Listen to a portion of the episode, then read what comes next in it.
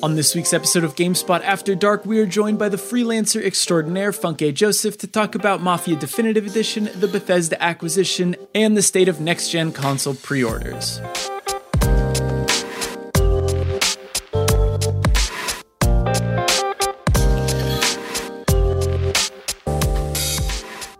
Hello and welcome to episode 60 of GameSpot After Dark. I'm your host, Jake Dekker, and joining me this week is Lucy James. Hiya.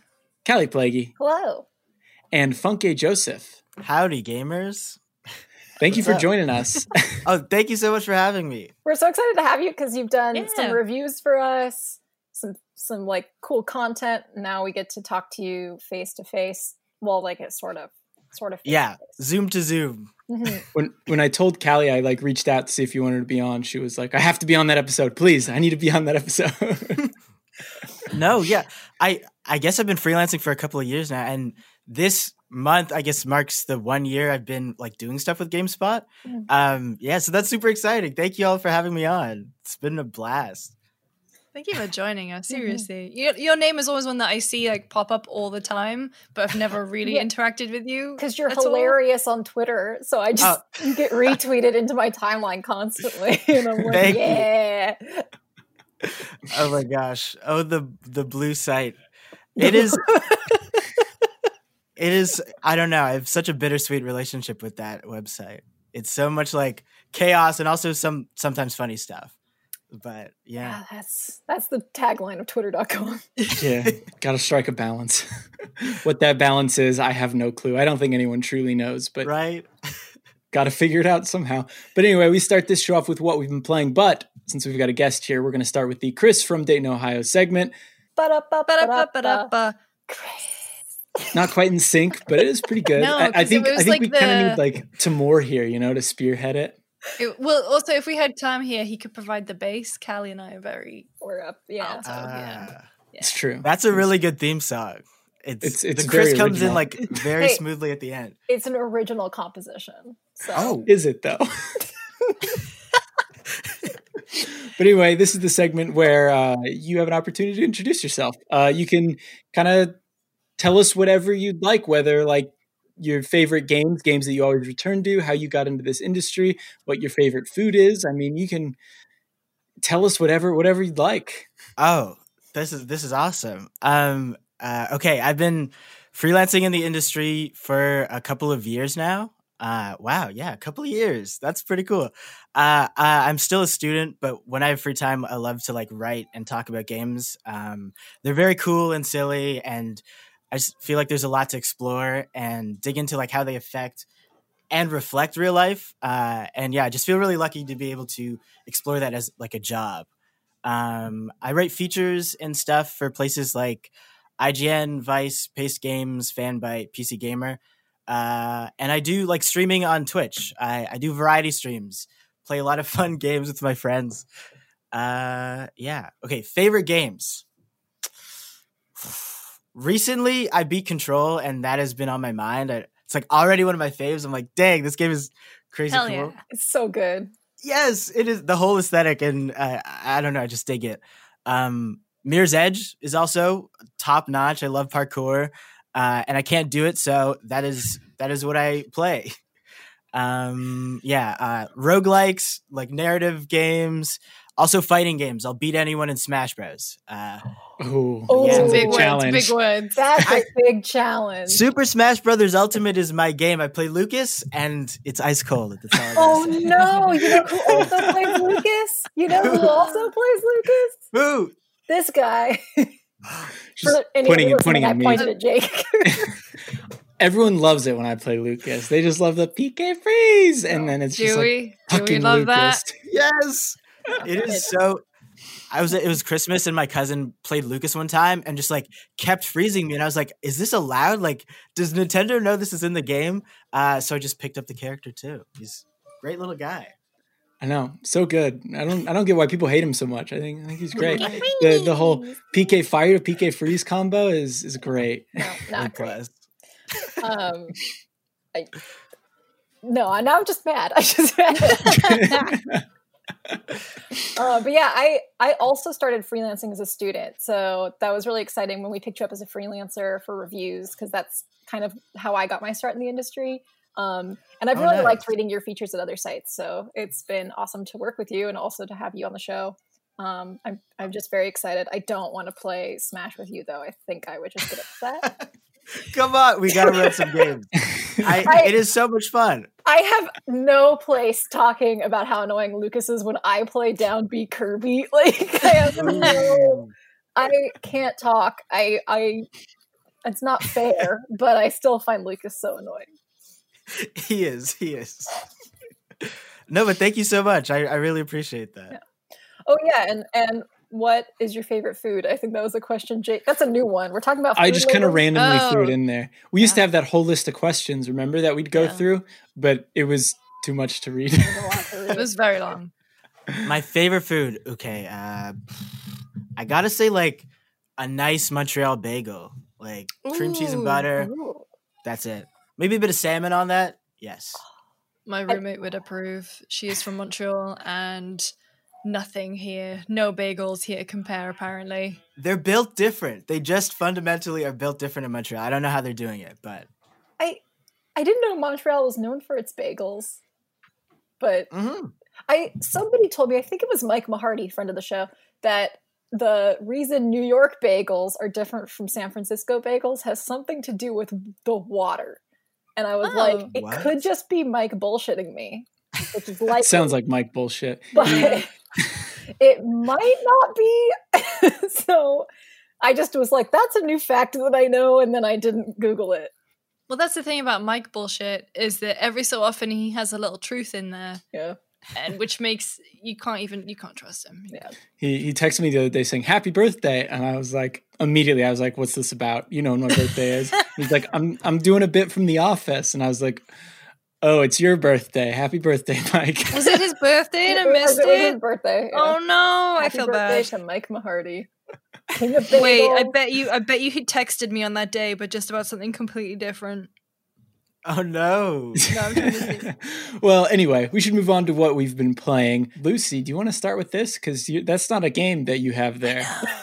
Uh, well, it's because the prompt says what we've been playing or doing, and while I have been playing a bunch of Hades, which is fantastic, um, Kallie, you and I have talked about it a little bit about just how attractive everyone is in that game. They're so pretty. Okay, great. Everybody is so hot in that game.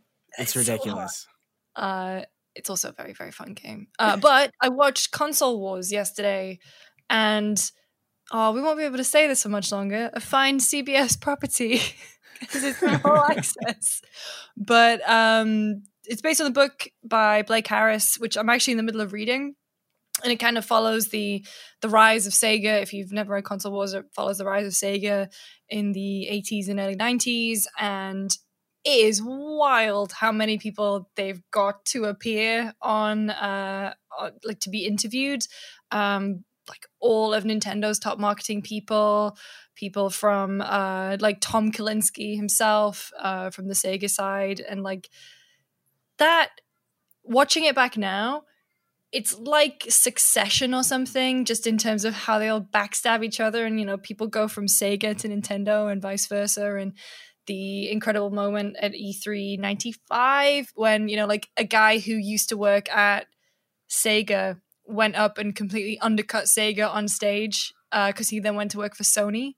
And like, Whoa. yeah, yeah, it's oh, it's an incredible moment. So uh, Sega announced that the Saturn would be coming out now for three ninety nine, and then this guy who used to work for for Sega now works for Sony went on stage to talk about the PlayStation One, and he just goes two ninety nine, and then left. What? It's like a mic drop? The mo- the biggest mic drop moment I've ever seen. Uh, it's on YouTube. I think it's called like the price heard around the world. If you want to just watch the clip, but they have some incredible access. Uh, they have all of these like they talk to the uh, the brand people who are behind the Sega stuff and like looking Sorry, back can at you, do, can you do that again? I- That No, was absolutely amazing. not. Absolutely not. Sorry, I didn't Uh, catch that. Um, you rewind.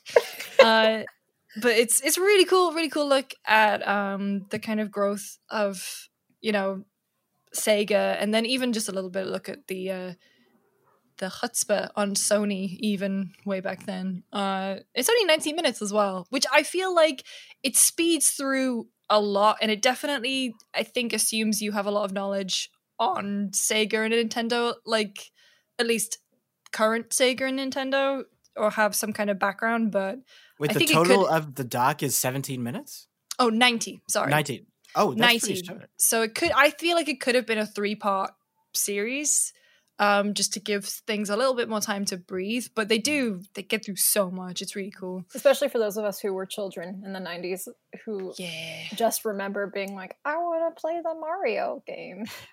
They have a lot of footage of kids opening nintendo and sega at christmas. And there's one very very adorable one where it's a boy that just opens the the present and he just goes it's it's a, a sony playstation. And then he just immediately bursts into tears and goes hug he goes to hug his dad. And i was like oh it's so sweet. That's so cute. but also it's it's like one final thing on it. It's the um you know how nowadays you get kind of like small digs between Sony and Microsoft, you know, Sony taking the piss with that video of um, how to share games, like Microsoft being cheeky with memes and stuff. Back then, the stuff that Sega would do to get one over on Nintendo was incredible. They would have these adverts just totally shitting on Nintendo. Sega does what Nintendo don't. Yeah, pretty Mm. much. And like, just like, you know, um, there was one advert that I'd never even seen before. It was like other uses for a Nintendo Game Boy. And it was like putting it in the bin and like flattening meat with it. Incredible. Um, It really sounds like Succession. Yeah, it's, it's basically like Succession. Just What made them stop like being so aggressive with the ads and like being so antagonistic, do you think? because uh, Nintendo did it to them. Oh, like yeah nintendo totally swapped their marketing around. They did it to them.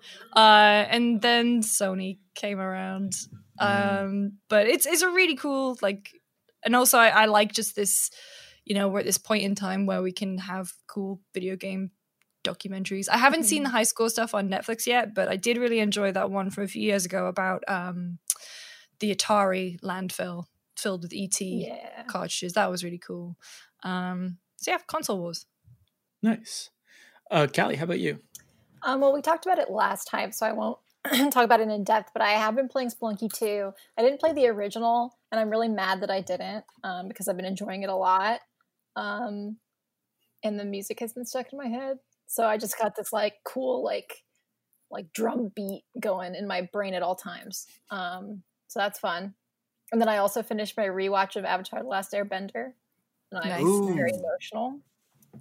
How's that? mom- Oh my! I love it so much. It's my favorite show ever. Also, the Ember Island Players is the best recap episode of TV history. It's so good. and my mom has seen Legend of Korra. I haven't. So my mom was like, "We should watch Legend of Korra," and I was like, "I'm not emotionally there yet. Like I, like I'm not ready for like half of these people to be dead. I need like a little bit." So that's where I'm at. And then you know me. I watch 90 Day Fiance. I have a good time. Play Animal I Crossing. Animal Crossing. I do want to bring things back to Spelunky just quickly because last week I did say that uh, the online was in like a very bad state and it was really hard to do any online matches or any online gameplay at all. Uh, it seems like they fixed that now. Played some with Kallie. I've played some with a few other people, and the online is much better now. Uh, so if you are interested in Spelunky 2 and you listened to me last week say that the online was broken uh, and you've been waiting, it, it seems like those kinks have been worked out now. Yeah, it's a lot more stable. I also think like one of the cool things about it is that it's pretty balanced between like the difficulty level playing by yourself and with other people because if you're playing with somebody, if you die you turn into a ghost. So you can kind of like help out. You have like a little you have an attack and you can aid the other player, um, which is handy, but when you're playing by yourself or when you're playing with somebody like you still have to manage like other aspects that make it tricky so the ghost thing doesn't make it too easy so it seems Mhm. really really well balanced it's hard it's a hard game Mm. like Yeah, I don't know how many runs I've done, but I think I've only made it to like world three, four is the furthest I've gotten. I don't even know how many worlds there are. Uh, I think five maybe, but I, I don't know. Um, but I'm excited to keep playing it. Mm-hmm. Funke, what do you think of Control? Oh, I'm I'm loving it. I'm I, I don't know. I, I played through it in a week after Nice. putting it off for over a year. I was like, oh my gosh, this is like game of the year. Then I was like, oh, it came out last year. I forgot. I've just been so like in my like work loops and like not even noticed. But uh yeah, there's something just about that office setting. It's like painted in this like haunting sci-fi sheen. It's just like very creepy. Uh and like while you're exploring the whole uh building and you just like look up and then you'll see a body floating just like suspended in midair and i was just like whoa this is like it maintains that intensity the whole time even when you're just like walking to like some short objective. Hmm. uh it's very very fun uh, and the way i don't know it's like my favorite superhero game because the way it introduces your powers it's just like i didn't even realize i was going to be able to fly until it gives you the power like what halfway through? And i was just like oh like the whole level level design changes and you can just like float up high and use your telekinesis from the sky it it's just like solid game from front to back it's very very cool Yeah, and then you have those like Metroidvania style elements of like you realize like, oh, that weird thing I saw, now I can actually do something with it because I have this new ability. And so you keep learning the oldest house, and I think that's one of Control's strengths. What did you think of the checkpointing? Because I know that was like a big thing for people and it, it didn't bother me too much. I was able to get through it okay. But It has Just- changed now, though. it has changed a little bit, huh? So you're Yeah. gonna have a, a probably a smoother experience than we did at launch. was there something wrong with it i died so many times and just like i thought i was going to be somewhere and i was like well i surely must be like past this point that i killed 500 people at right and then it put me like all the way back to the start that happened a couple times Mhm. but i i trudged through it i was streaming that too it was, it was so sad like being stuck on a point like that and going so far back is You're like, all right, crew, let's uh, do that again. Run it back. sorry i was lagging everyone Mhm. um yeah What Did did, you like- play the DLC at all? No, but I looked at the trailer and I was like, "Oh, it, it seems very spooky." Um, so I think oh I'll, yeah, I'll hop into AWE that is. soon. Mhm. it's I I preferred AWE to um. I liked Foundation because Foundation had a new environment, but I found a lot of the puzzles, as in like you have to, uh, you go into this big. I don't even know how to describe it. There's a couple of puzzles and like a couple of areas that you have to navigate, and I was like, I'm just gonna open a walkthrough because this is a bit much. Um, I, I think I liked Foundation more actually. Oh, see, Well- I because AWE is like all you know Alan Wake stuff, and the idea of Remedy just like fully embracing this connected Remedy verse is just way more appealing to me. Um, but also, Foundation has two bugged trophies, and they're the only trophies that I need, and that's why I Oh. have resentment. Okay. Yeah, I'm afraid that makes sense. I got the platinum in the base game, and I like want to continue that streak because I, I mean, I was what I was going to ask you, Funke, is like, what was it like to read? Did you read a lot of the lore on stream? Because like I got so into that, and I chased all the trophies to get the lore. Yeah, so I I played that game like on and off stream. I was just like, it was kind of like my my game that I could play outside of work. That wasn't like I wasn't writing anything on. I was just like playing it for my own time. So when I was on stream, I would notice like the files that I was getting were super interesting, and and the Mm. stuff that they redacted. Uh, I started like reading that and talking to a couple of the NPCs, but then I realized the story actually goes like pretty deep. So I was like, I don't really want to do this on stream. Like, I will do this like on my off time. And yeah, there's so many collectibles that you can just like pick up and be like, oh, like, oh, so that's what this room is. Like, I think a really funny part was like kind of like a little part in the plot where the guy's like looking at the fridge forever. Uh, Yeah. He's like, hey, can like, can you get someone to Yeah. like help me? here?" I was like, oh, that's so weird, and that like prompted me to look up more of the collectibles and be like, what's going on here? And then Mhm. figuring out more about like the altered world objects and stuff. I was like, oh, this is this is exactly my shit. Like this is I love the lore here. Have you played Alan Wake? I have. I played a chunk of it. Uh, I was like recording something with my friend, but the levels were off, so I just like I got upset and I quit the game. But it was super. It was super cheesy, and I loved like how much he wanted to find his wife, and he was just like, "Where is she?" with the light. Um, it was it was a fun one. How do they tie it to uh, Control in the DLC? uh how s- I mean you should have seen bits of it in the base game. Really? Um as in like Oh, Bright yeah. Falls being a uh an AWE, like And- a an altered world event. So just like where Jesse and her brother find the the object like the ordinary, I think that's the town, is like the ordinary dump site yeah. how that is somehow connected to the oldest house. It's a very similar thing with Alan Wake, and um, then I won't get in too deep into spoilers, but Okay, obviously, yeah. like the fact that the guy who plays Alan Wake also plays Doctor Darling, like isn't even really that So- big of a Well, deal? like, Like, it's meta not even- connections. it's yeah. like it's the whole thing is so meta and It's so the same cool. actor. Yeah, Matthew Porretta. Yeah. Who, like, ah, Casper Darling absolutely stole my heart. I love him. Um, but yeah, it's it's really cool and like it's got me really wanting to play Alan Wake again because I haven't touched that game in ten years. Yeah. Uh, I was just gonna say I, re- I replayed it after playing Control the first time, and I I I think it still holds up pretty well. Like kind of like what you were saying, it is it is cheesy, but it kind of works. And that whole thing because it's supposed to be like, you know, he, he's like a pulp fiction writer, and the story is just kind of like pulpy and and a little absurd, but like it's a lot of fun. I remember Yeah. everyone taking the piss because it was like, oh, he's an author. He must be about like Stephen King. And I think Stephen King are the two first words that you hear in Control, Yeah. in Alan Wake, sorry. Like he's doing his voiceover and he's like, Stephen King once said. Like, Yeah, that's exactly how it starts. It's like a quote from Stephen King. I remember reading about that game in like an official Xbox magazine, like uh, Oh, being like, too. "Here's the little demo to put in your 360 or whatever." yeah. Like that. Yeah, that that game looked very creepy from the whole aesthetic right from the Mhm. start. Yeah, I definitely recommend finishing it or checking it out, Kallie, especially if you know it seems like Remedy is doing this whole connected universe thing with all their games, and it'd be interesting to see what they do next. Mm-hmm. Uh, because you know, Alan Wake 2, hopefully, but we'll see. Anyway, I've been playing Mafia Definitive Edition, which is a game that I want to love so much, but it's got a lot of problems.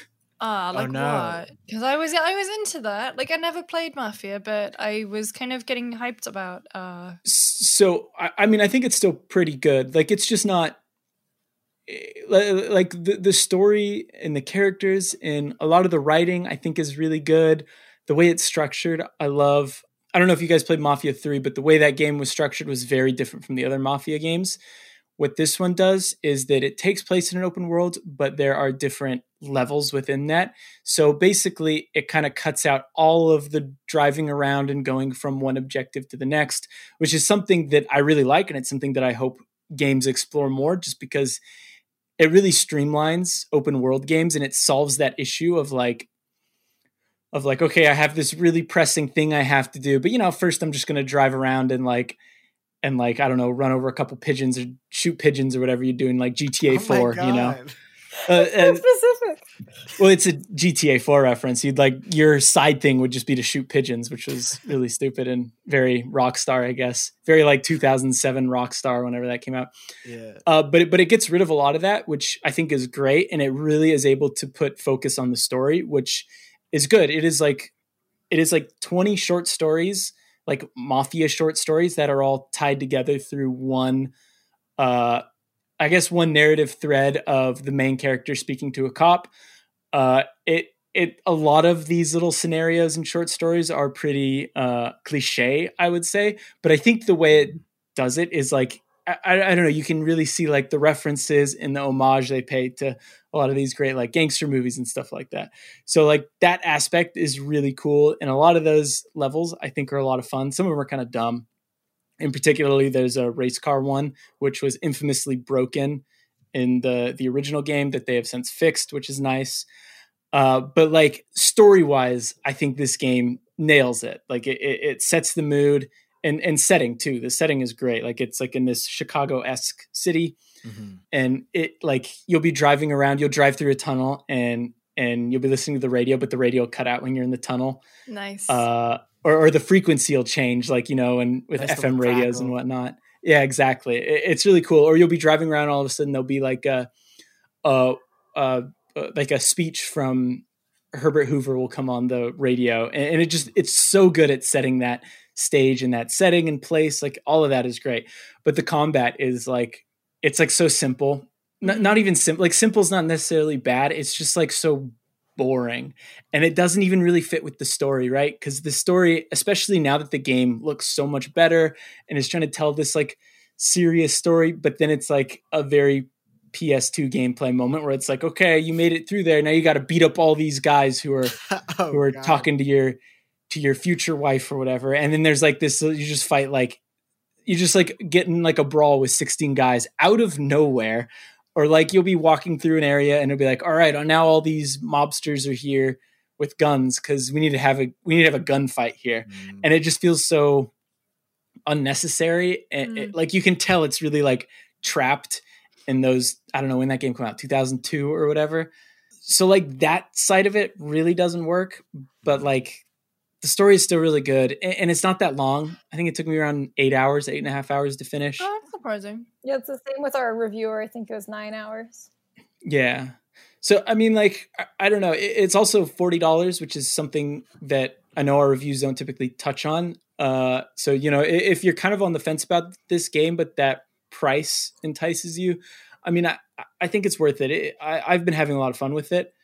Uh, that said, I do find it very frustrating because it it seems so close to being like a great game, but it just it misses the mark because like the gameplay is just stuck in the past. Mm. And this is very uh, Jake's feelings are very close to our review, which you can now read on GameSpot. Um, so go check that out. There's like details and screenshots, and you can see how it looks really good. Like the game looks modern. I think that's like the dissonance, right? Like it looks really modern, and then there's these like very antiquated systems that get in the way. Um, because I mean, you're playing it, you're like expecting it to be one way, and you're like, oh, I forgot this game's old, Yeah. And no. Like- it is old for a little while. The best moments in that game for sure are just like when you're driving around at night in the rain and like the neon is reflecting off the puddles on the ground. And especially like I was playing on PC with like a 2080 Ti so there's ray tracing and it looks I think there's ray tracing even if it's not there it looks really good. And like I was saying like you'll be driving around in the rain and there'll be a radio broadcast that'll come on that'll be like you know in like the old 1930s voice like if you're driving around right now you got to head home. Like yeah, see? Ex- exactly. Like that sort of thing. And, and like those moments are so cool. Like it just it does such a good job of putting you in that time and place until it's like all right here's here's 60 mafia dudes with submachine guns. Now you got to kill them all. And it's like it's like all right. Like All right. Okay. yeah li- like it, it, it- like it makes sense for a game but it's like it's trying to take itself seriously. Like there's a scene where you mow down all of these all of these dudes and you get to the last guy who's like the story guy and and the main character's like having regrets about it and he's like oh i i shouldn't do this. Like i feel bad about this. Like you just killed all of his friends. Like why do you care? Like we're way past that point dude. Ludonarrative dissonance. Eh? Say, There's the word. I wasn't going to say it, but I'm glad someone did. but anyway, with that, let's move on to topics for the week.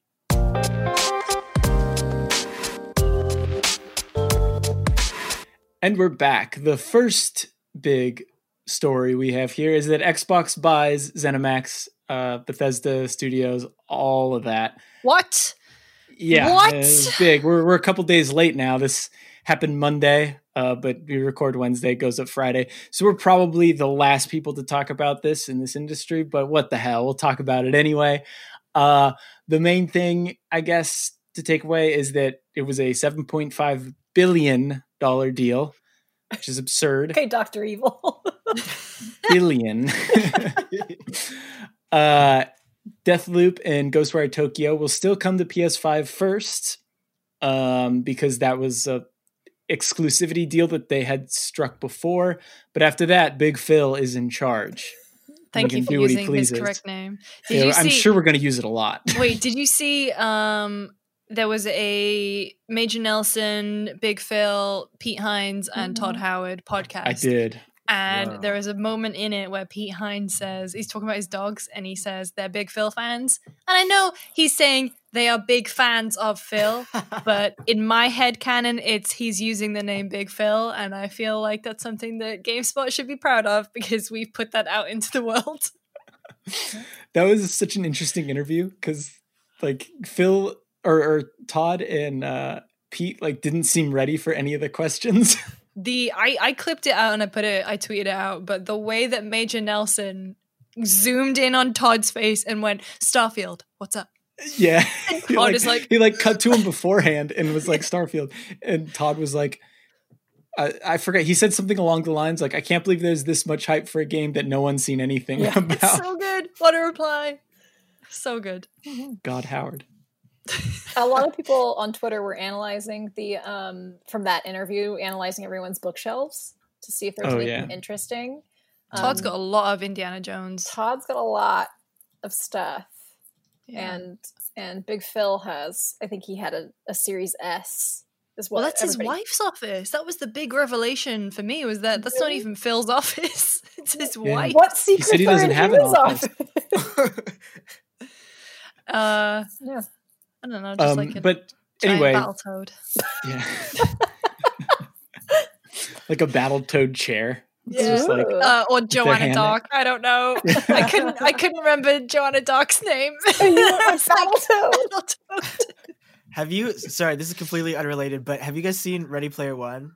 The Yes. movie? There's Yeah. Battletoads in that. I just Yeah. watched it. They're just walking around. They're quite It's- a quite a movie. What a I what honestly- a film! I thought it was fine. I quite enjoyed it. I had a nice time. They made a lot of really good changes because the book is Oh, the book. is- problematic. I I listened to the audiobook when I worked at like a uh, a warehouse, and I remember thinking it was terrible. they but make a lot of everyone good said changes. the Like movie it, was pretty good. it's it's Spielberg like just fun shit. I Like, just Mhm. I want everyone to know. I did this last week with the Jar Jar Binks lollipop. I'm going to share another horrible thing with you all. Ernest Cline, the author of Ready Player One, wrote something. It's like a poem, I think, called Oh, no. "Nerd Porn on Tour." And if you want to read it, it is the worst thing I've ever read in my life. so What looking- is this? I'm looking. it's a poem about how he's a sapiosexual, basically. About how he wants a woman who likes nerd things and not big titty. So um, Lucy's currently reading it. You can tell Wait, by hang gonna, on, gonna read sorry. it out loud for us. Uh, oh, sorry. Before you buy Ready Player One tickets, read Ernest Cline's horrifying porn poetry. Shout out to Huffington Post for that. yeah, it's um. I just, oh my! you know- I can't read this out. No, no, no. Uh, this is twisted. Who let this guy get away with this? sorry, I can read this. This is safe.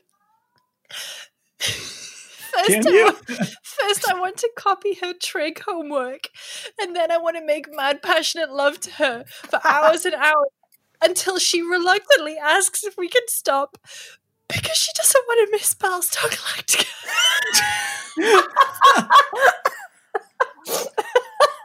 a real human string those words together and formed a sentence. so I'm just saying, the movie Ready Player One may not be so bad, but Ernest Cline thought Oh. that was a good sentence.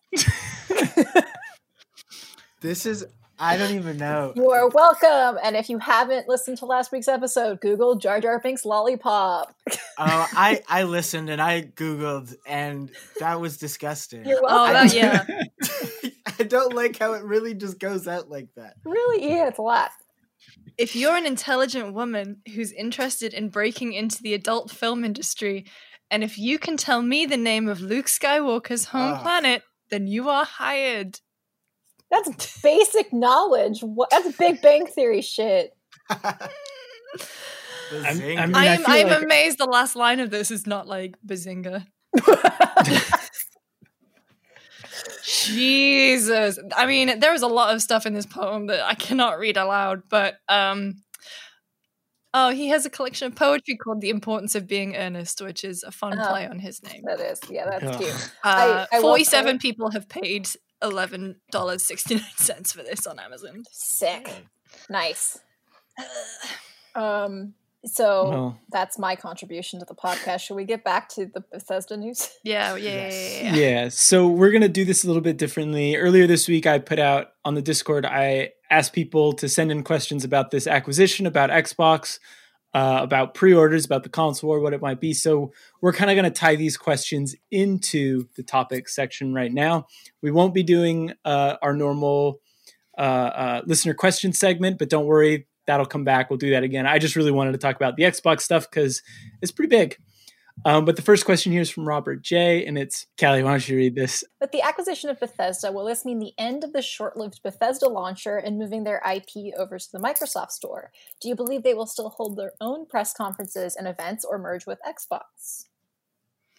Hmm, So that's I a hope they merge with Xbox. I hope they do. I think they'll merge. I It's an old. Yeah. The first thing I thought of when this happened, I like woke up, saw the news, and I was like, "It's one less press conference to cover at E E3." I think they'll still have QuakeCon Oh, yeah. for sure. Yeah, Yeah, like I bet they think they'll will. still have their own celebration, but I think press conference wise makes sense to merge with the Xbox. Um, You're already thinking about next year's E3. Oh my god. it's Um, the It's hard not to. keeping Me going. The Bethesda launcher is interesting. I don't play a lot of Bethesda games on PC. I guess I played Skyrim on PC, but yeah, I don't know. They gave away a free game, right? One of the Elder Scrolls on that thing. I think I so. Remember they had a promote. That's the only reason I downloaded it. I think. Oh, on the but- Bethesda launcher? Yeah. Hmm. Um. But yeah, I don't know. I. I feel like yeah, they would just move to the Microsoft Store and Game Pass. Um, just, like, Yeah. going forward.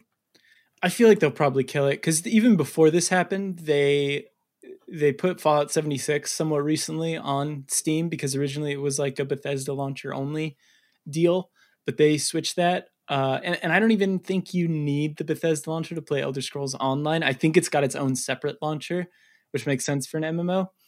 So I I I, I feel like they'll just, you know, I, I feel like they'll just retire that thing. I think hope I, think they as well just like a Bethesda section Mhm. of the Xbox. What's it even called? Like the Xbox app on PC. I think that's what it is. Xbox, Xbox- Game Store. Yeah. Oh, so I have Xbox Console Companion, uh, and then you just have like the Xbox app for Windows 10. Mhm. Um, oh, which is replacing the Console Companion. Yeah, I feel like it's just all going to There's be a lot one going place. on. A lot going on. Yeah. It's a The Xbox app is still the Game Pass, right? Like that's all the same. Yeah. So like Although I right, I'm looking at it right now. too. It's there's a What? there's a lot of apps, and so I'm hoping that the Bethesda one goes away so we can keep it because like you also have like Uplay Consolidate. and the Origin launcher. Oh, like yeah. like if you're on But PC, Origin's going like, away, right? Origin, I think is going away. But yeah, they're- like if you play games on PC, you have like a million launchers, so it'd be nice to have one less, one fewer. Wait, well, is is Origin going away? or Are they just changing the name? To EA Play. Oh Yeah. shit. yeah. that's Oh right. yeah, you're right. Because But then, bought- but then EA Play is a part of Game Pass now. Oh yeah. What? it's so So- That's So anyway, I guess my answer is I don't know, but I hope they get rid of the Bethesda one just so we can stay sane. Yep. Yeah. Definitely. Uh, next question's from Gray Fox here. Lucy, do you want to read this one? yeah, yeah, yeah. Um, much like Minecraft, Microsoft allowed Outer Worlds by Obsidian to be released multi-platform. Do you guys expect Microsoft will follow the same logic with the upcoming games from Bethesda? Would it make more sense to keep a big selling game like Elder Scrolls 6 in the Xbox ecosystem only? Also, here's an insane thought: Starfield becomes Halo Infinite. I have I I know like we've been talking about this on Generation Next, which is up today. If you want to watch it, we obviously cover uh, the Bethesda stuff in detail. But like, I feel like Microsoft would be stupid to hold everything to be exclusive because if they're putting everything on Game Pass day one, that's great. They have all the people who are subscribed to Game Pass. They might have people who are buying on Xbox who don't have Game Pass. But then if you have all the money from people buying on other platforms too, then that's just extra money in their pocket. Yeah, I guess it depends like what they think the best strategy is for maximizing profit. Like do like because a lot of these companies sell consoles at a loss. And like like Sony will sell PlayStation consoles at a loss and then bank on the ex- like the first party exclusives to like recoup those losses. So it I mean it depends on like what Microsoft's angle is with that. But you also have like Microsoft being much more willing to do like PC like it's compatible with PC. I mean, because it's Microsoft. So yeah, I, I, think as well, Phil yeah. and Big Phil has been saying like you shouldn't be tied to where you want to play a game. Like he yeah. seems to be all up for talking about, you know, they were the ones who wanted cross-platform play. They it was always Sony who were the ones who didn't want that. The the question I'm more interested in is like, will we ever see any Bethesda games on PlayStation Plus? Developers get a hefty chunk of change just for being on PlayStation Plus as I assume they do for being on Game Pass. So I would be interested to see if anything like that would ever happen again. But I fully anticipate either timed console exclusives if stuff is going to be on Game Pass day one, but I don't think they would. I don't think they would pull them from Sony completely. Yeah, definitely. When Big Phil said that yeah. he wanted to have he wanted to have other games available on a case by case basis to other consoles. I thought that was like super shady to say as an exec. I was like, oh my gosh, like I, it, it just felt like Microsoft realized that they lost the exclusive war.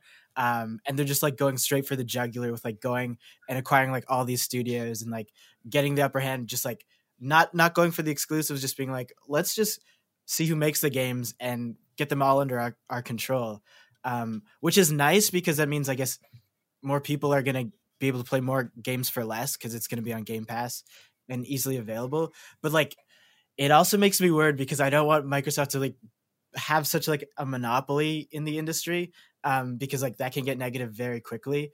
Mm. Um, like I was scrolling through Disney Plus the other day, watching uh, That's a Raven, and I was just like scrolling, like damn, like Disney has a lot of movies, and I just like realized they have everything, and I, I was just like felt so uncomfortable realizing like one company owning so many uh, different IP and different like sub companies that are making content is uh, a thought that I just don't really like, and I feel like that'll stunt creativity and also just I, I don't know prevent weirdness and the stuff that I don't know video games excel at doing and being absurd. Yeah, that's such a good point. Like the consolidation of media is definitely a concern. I mean, America is basically just four large companies that own every company. Um, That's terrifying, by the way. If you look at that flow chart, it's terrifying. I realized it was quite so pronounced. It's it's really there's there's really just like four corporations. Um, so I I do think like the consolidation of media properties is something to be wary of at least. I think in this case, like there are positives, like you said, with Game Pass. Um, it seems like this is like a good collaborative opportunity for them. But um, I mean, the, the it's the Netflix model of like you stream this, you pay a subscription fee rather than a an individual fee for the content, and then you make up like that that benefits Xbox in the long run because there there are people who are going to be paying that subscription fee and then maybe not like they wouldn't be buying those games otherwise. And th- you know there's there's a lot of benefits to it for xbox and for microsoft. Um, but i agree with you that it's it's kind of a lot. It's mm-hmm. a lot of like consolidation is a little a little intimidating. Well i think something to consider too is that because of game pass at least not not all of these developers are necessarily barred to what like the market wants what they think the market wants right? Like that's one thing with sony games that i feel like you can kind of criticize a little bit is that a lot of their games do follow that same formula that last of us kind of set back in the day like these single player focused like over the shoulder games where you've got a companion and it's like heavily story focused which are great. Those are some of my favorite games. But I, I but they do that because those sell really well and they have to do that because they sell really well right? While with game pass they don't necessarily need to make games that sell well because microsoft isn't trying to sell these games right? Bethesda they're not trying to like get bethesda to make games that sell a lot. They just want bethesda to make games to populate game pass and to like increase that value.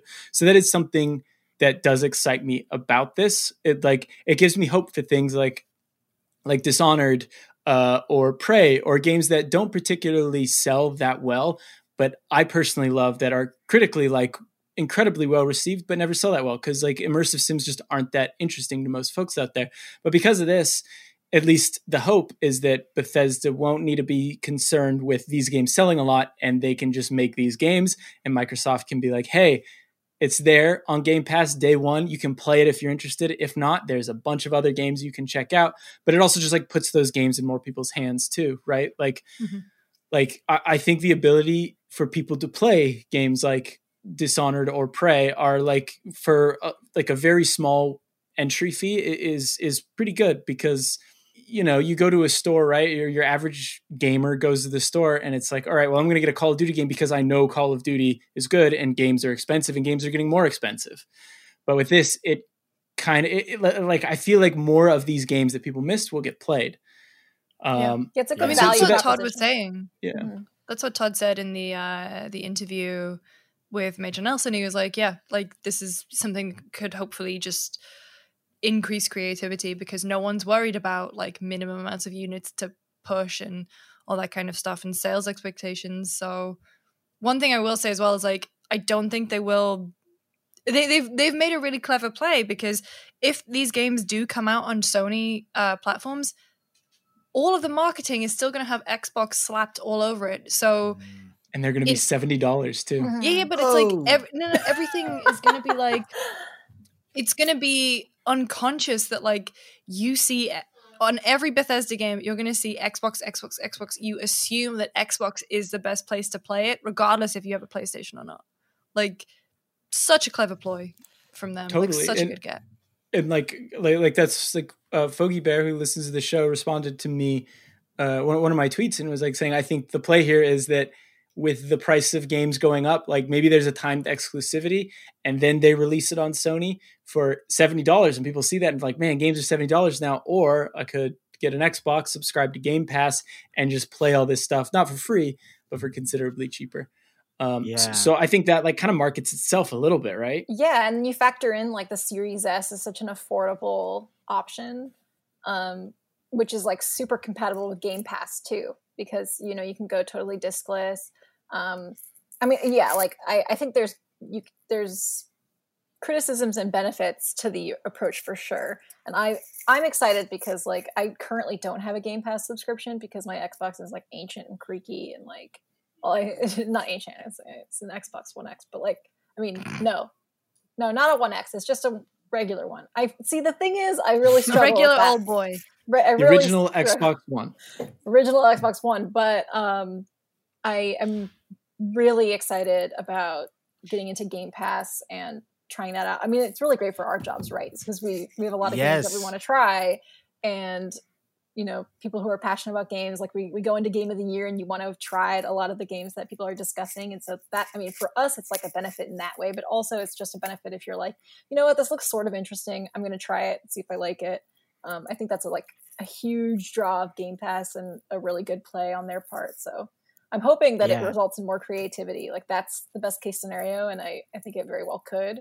It's funny because I don't, recently online it feels like people are realizing that games writers have to pay for things like consoles and games.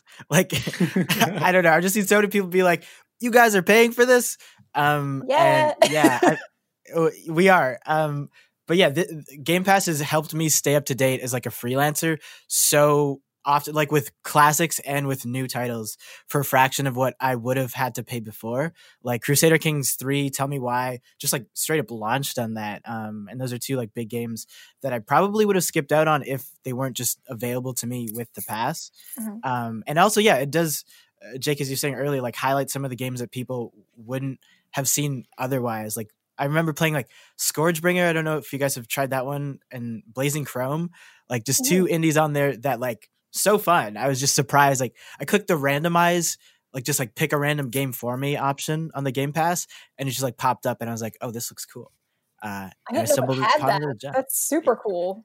It is great, and like I don't know, I feel like I've always wanted that feature on on Steam or something. Like when I look at my library, I'm like, I don't even know what I want to play. Just tell me what to play, and I, I click the randomize button. Uh, but moving on, next question is from Jacob McCourt. He says, following Gray Fox's question, what's your dream mashup that can now happen because of Bethesda acquisition, i.e., Fallout New Vegas 2 by Obsidian, which was something that kind of went viral on Twitter. Someone tweeted at Obsidian saying, like, does this mean Fallout New Vegas 2? And they responded with that like little shrug, uh, little text dude or whatever. I don't remember. Uh, You know what I'm talking about, right? I slash, don't slash shrug in uh, in Slack. Backslash or forward slash shrug. Yes. Sure, yeah, that one. Hmm. Um, I mean, that's like the obvious one. I, I'm having a hard time thinking of anything else that's like now possible except like Master, Master Chief in hell. yeah. Yeah. Send him down. Going. Uh, the money to make Dishonored 3. Mm. That's all I want. Uh, any kind of mashup between like Xbox and Bethesda. Hmm. I mean, New Vegas Two is a good one. Uh, Master Chief in Elder Scrolls.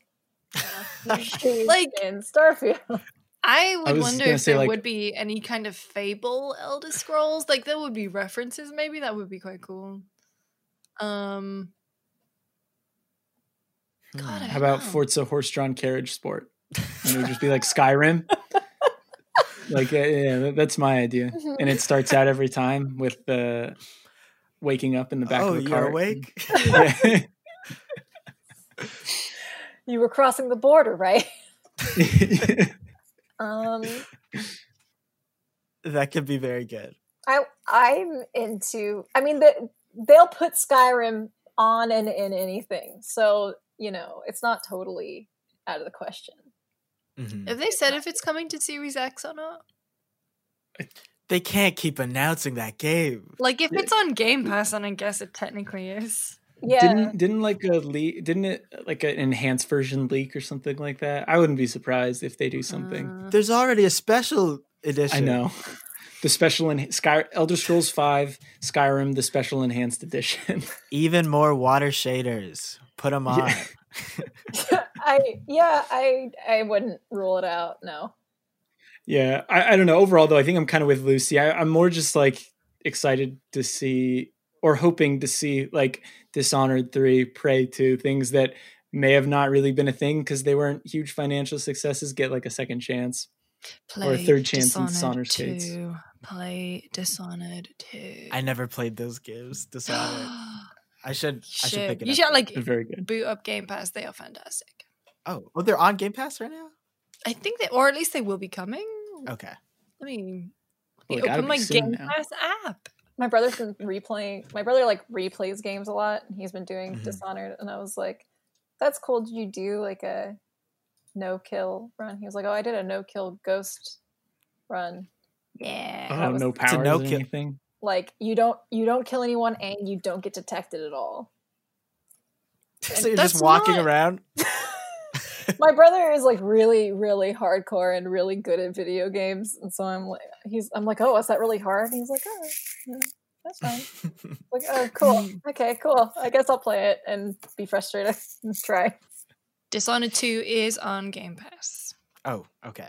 I'm just excited for more Wolfenstein. Like that's one of my Yeah. favorite Bethesda IPs, and I'm like, you just try anything else. Like Youngblood was very cool, so I'd like them to try like more weird spin-offs with uh, Billy. i'm Um, really banking on this because they've confirmed that like this new wolfenstein is going to be a trilogy and so i'm like well the next game inevitably we're going to be killing hitler and i am just really excited for Oh my that. god, yeah. Let's go. right sounds fun Uh, to go hand in hand with that, the Xbox pre-orders were also a big story. Uh, they were supposed to be a little bit more planned than the Sony ones or the PlayStation 5 ones, which I guess they were, but I don't know. I found them just as confusing and frustrating. Uh, I, what, what, did, what did you guys think? Like, Lucy, I know you were trying to pre-order both, correct? Like, which one did you find easier? Um, I found so I managed to get a like both one of each PlayStation and um one of them I think I'm giving to well Kurt's gonna buy from me because he didn't manage to get one, and I got uh, Series X. Series X um, was, I would say, I think Series X took longer, but that was because the websites were running really, really slowly, and there was one point where Amazon didn't go live. So, of the three that I bought, my disc PlayStation 5 I got from Amazon easiest one because I had tweet notifications turned on for Wario, and as soon as he said, "Okay, it's live on Amazon," I just went in and bought it. Um, and Goat then sec- account, amazing account. yeah, so good. Uh, and then Series X was probably the the next easiest because I just went Microsoft Store because uh, Amazon weren't live when they were supposed to be, so I just went Microsoft Store and it was fine. It just like the the website ran really, really, really slowly. Um, but overall, it took me about twenty minutes to get one. Uh, and then the other one that I got from Walmart, the digital version, was annoying because Walmart just like the website totally shit the bed. Um, so I, yeah, I am aware that I was very very lucky with my pre-orders. A lot of people did not have the same success, like, but also at the same time, looking at Nvidia's stuff right now. It's just been a big couple weeks, and a lot of people are being disappointed by that. We just need to figure out, like, I know unprecedented times, but there has to be a better. There has to be a better way. Yeah. Yeah, I didn't manage to get anything. Um, oh, really? mhm. I couldn't get anything. I tried Target for so for the Series X. I got up at seven forty-five a.m., which is not a time that I'm usually awake because I fall asleep at like three or four a.m. against my own will.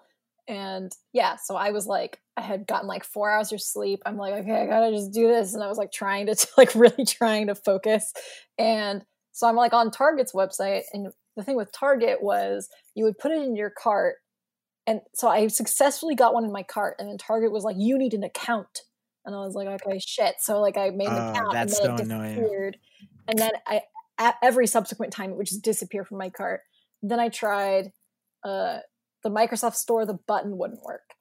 I tried Amazon; it wasn't live, so I kept refreshing it, and I was waiting for Wario's tweet about Amazon being live. But the thing that Amazon did really poorly, which um, Matt Paget, our tech commerce editor, pointed out on Twitter, uh, Amazon, if you searched Xbox Series X, you were served an Xbox One X.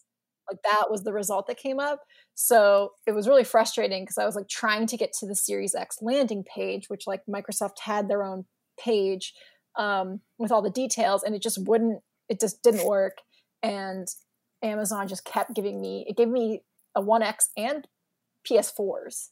Um, so Amazon like really screwed up on getting people to go to the correct thing. And I know that there was like a story about 1X sales going up during the pre-order period on Amazon and people were kind of saying like it might have been bots that weren't programmed correctly buying 1Xs instead of Series Xs, but it also could have just been people getting served the wrong thing. Um, so that was frustrating and so I just af- after an hour I gave up and I was like, well, this is a thing I need for my job, but I'll just hope that somebody else got enough pre-orders and then uh, it turns out that chris pereira got like four of The everything me like we call Chris Pereira the, the he we call him the meme collector, Mhm. but I think he's just like a, a general collector of. He just had, he's in, incredibly skilled at getting pre-orders, and apparently, Yep. Whoa. yeah, I Yeah. I had no luck. I managed to get a PS5 just because someone tweeted like, "Hey, they're back up on Target," and I was like, "Okay." And then I like just clicked on the link and ordered one, no problem at all. Series X though, I woke up early, had like had my had my Best Buy page open, had my Target, Microsoft, had everything open.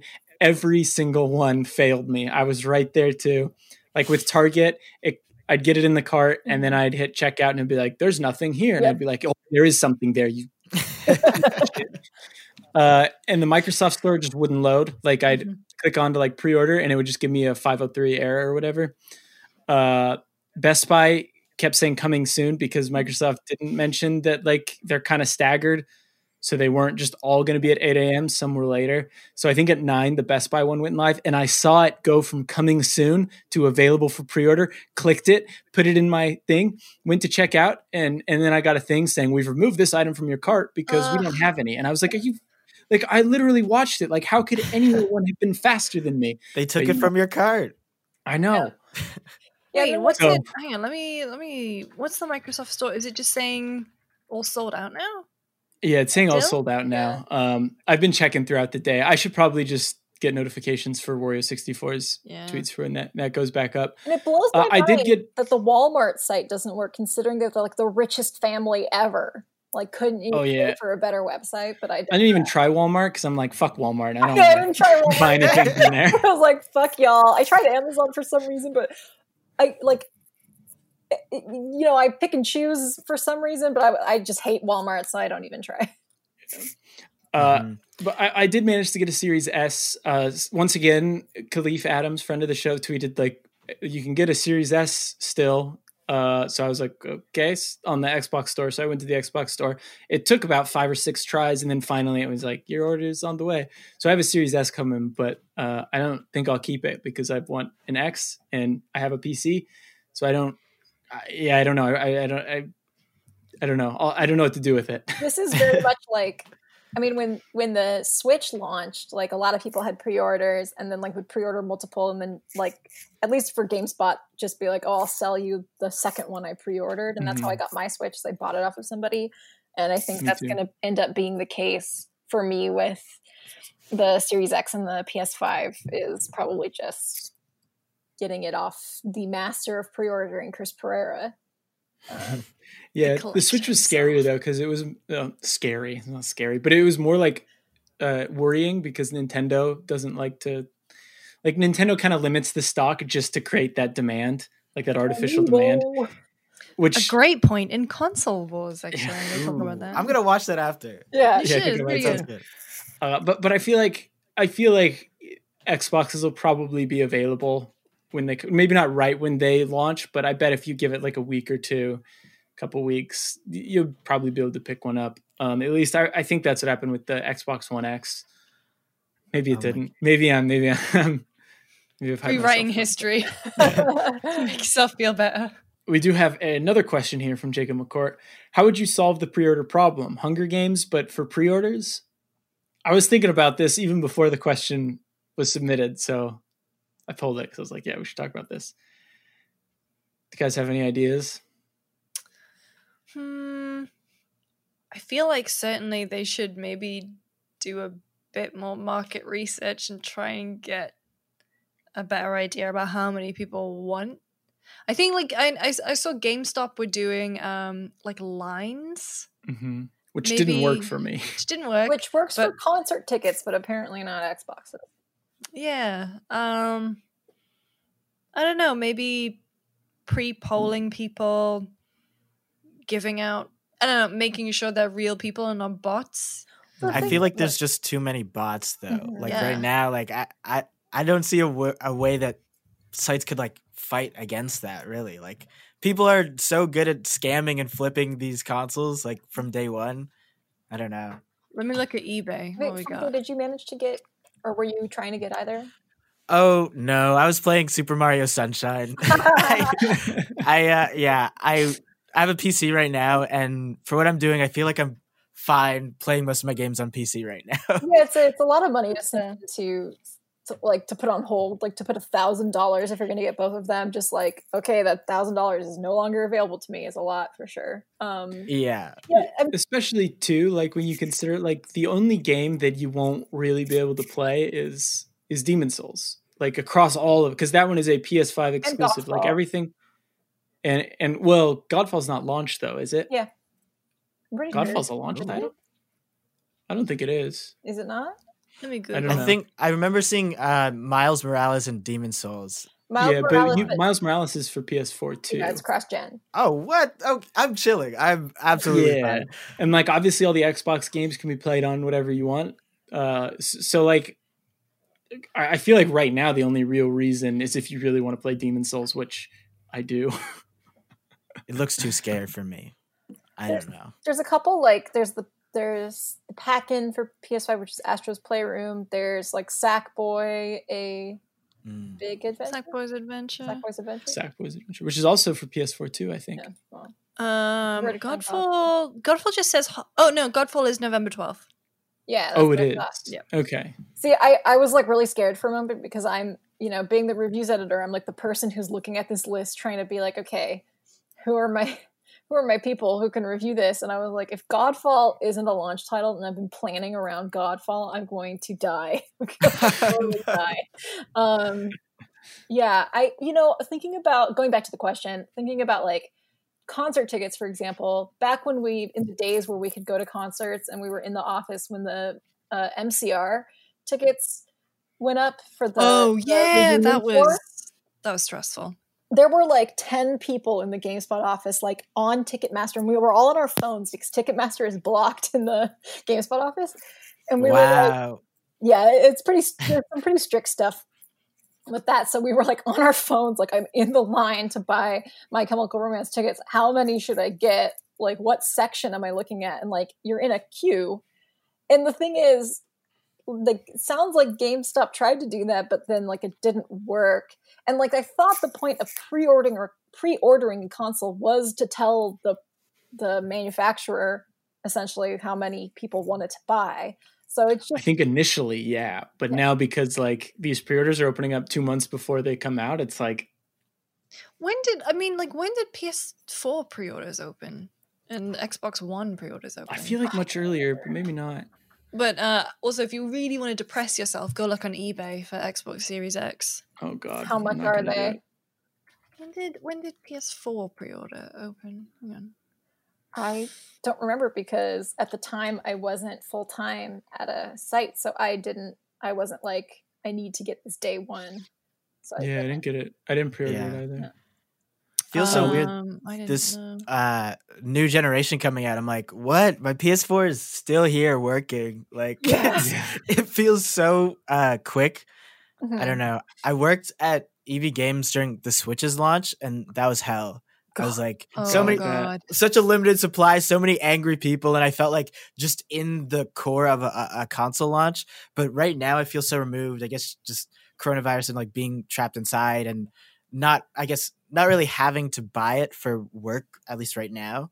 Um, it seems interesting to like I don't know, take a step back and like just look at everything. And I don't know, scrambling for consoles seems so stressful. Like get like being on that site, especially when it's a part of your job, like being like, please refresh. Uh, so PS4 pre-orders in 2013 went live on June 10th. Okay, that console yeah, came out in the end of November. Xbox One pre-order It's a while. 2013 was uh yeah June 10th. Okay, so we're working with a very different situation, which does not Yeah, help. shorter timeline. Yeah, so I guess maybe to answer, it was Jacob McCourt. Yeah, wholesome Jacob's Mhm. question. Um, it it seems like it's less of a solving this problem and a more of a problem was created by the situation, and maybe there wasn't a lot to work with because that's some bunk. I think. Yeah. Yeah, I will say like Target, Walmart, all that. You got a lot of money. Fix your sites. Like, a good. Yeah, come on. Like, I, it like just tell me I'm not gonna get it. Like, oh, out of stock. Cool, that's fine. Don't keep putting it in my fucking cart and telling me I have yeah, it so- until I go check out and you're like, no, not there. Like, just. Just make it clear, please. Like I don't like I don't want to spend an hour and a half on your website trying to get a box. Like, if any like, CEOs just are listening, tell me no right away. cut your own salary and put it into website development. And Yes, and give everyone who writes about games free consoles, please, God. for the love of God. Um, yeah. Woof. God, do you guys remember the Wii though when the Wii launched and it was like there was Yeah. a run on every store? I think my dad Mm-hmm. drove like three hours to go buy it. Whoa! Shout out to your dad though. Shout out to my dad. My dad did work like two hours from our house, so I think it was like a round trip deal. Yeah. But um, that was like a classic Nintendo, like one per customer, and there's only ten in the store. like Yeah. just some shit. Oof. Well, anyway, that's been episode 60 of GameSpot After Dark. Thank you so much for joining me, and thank you all for listening. Uh, if you have any questions, please email us email us at afterdarkpodcast at gamespot.com. Like I said, we didn't really do a listener questions section this week, but that will come back next week.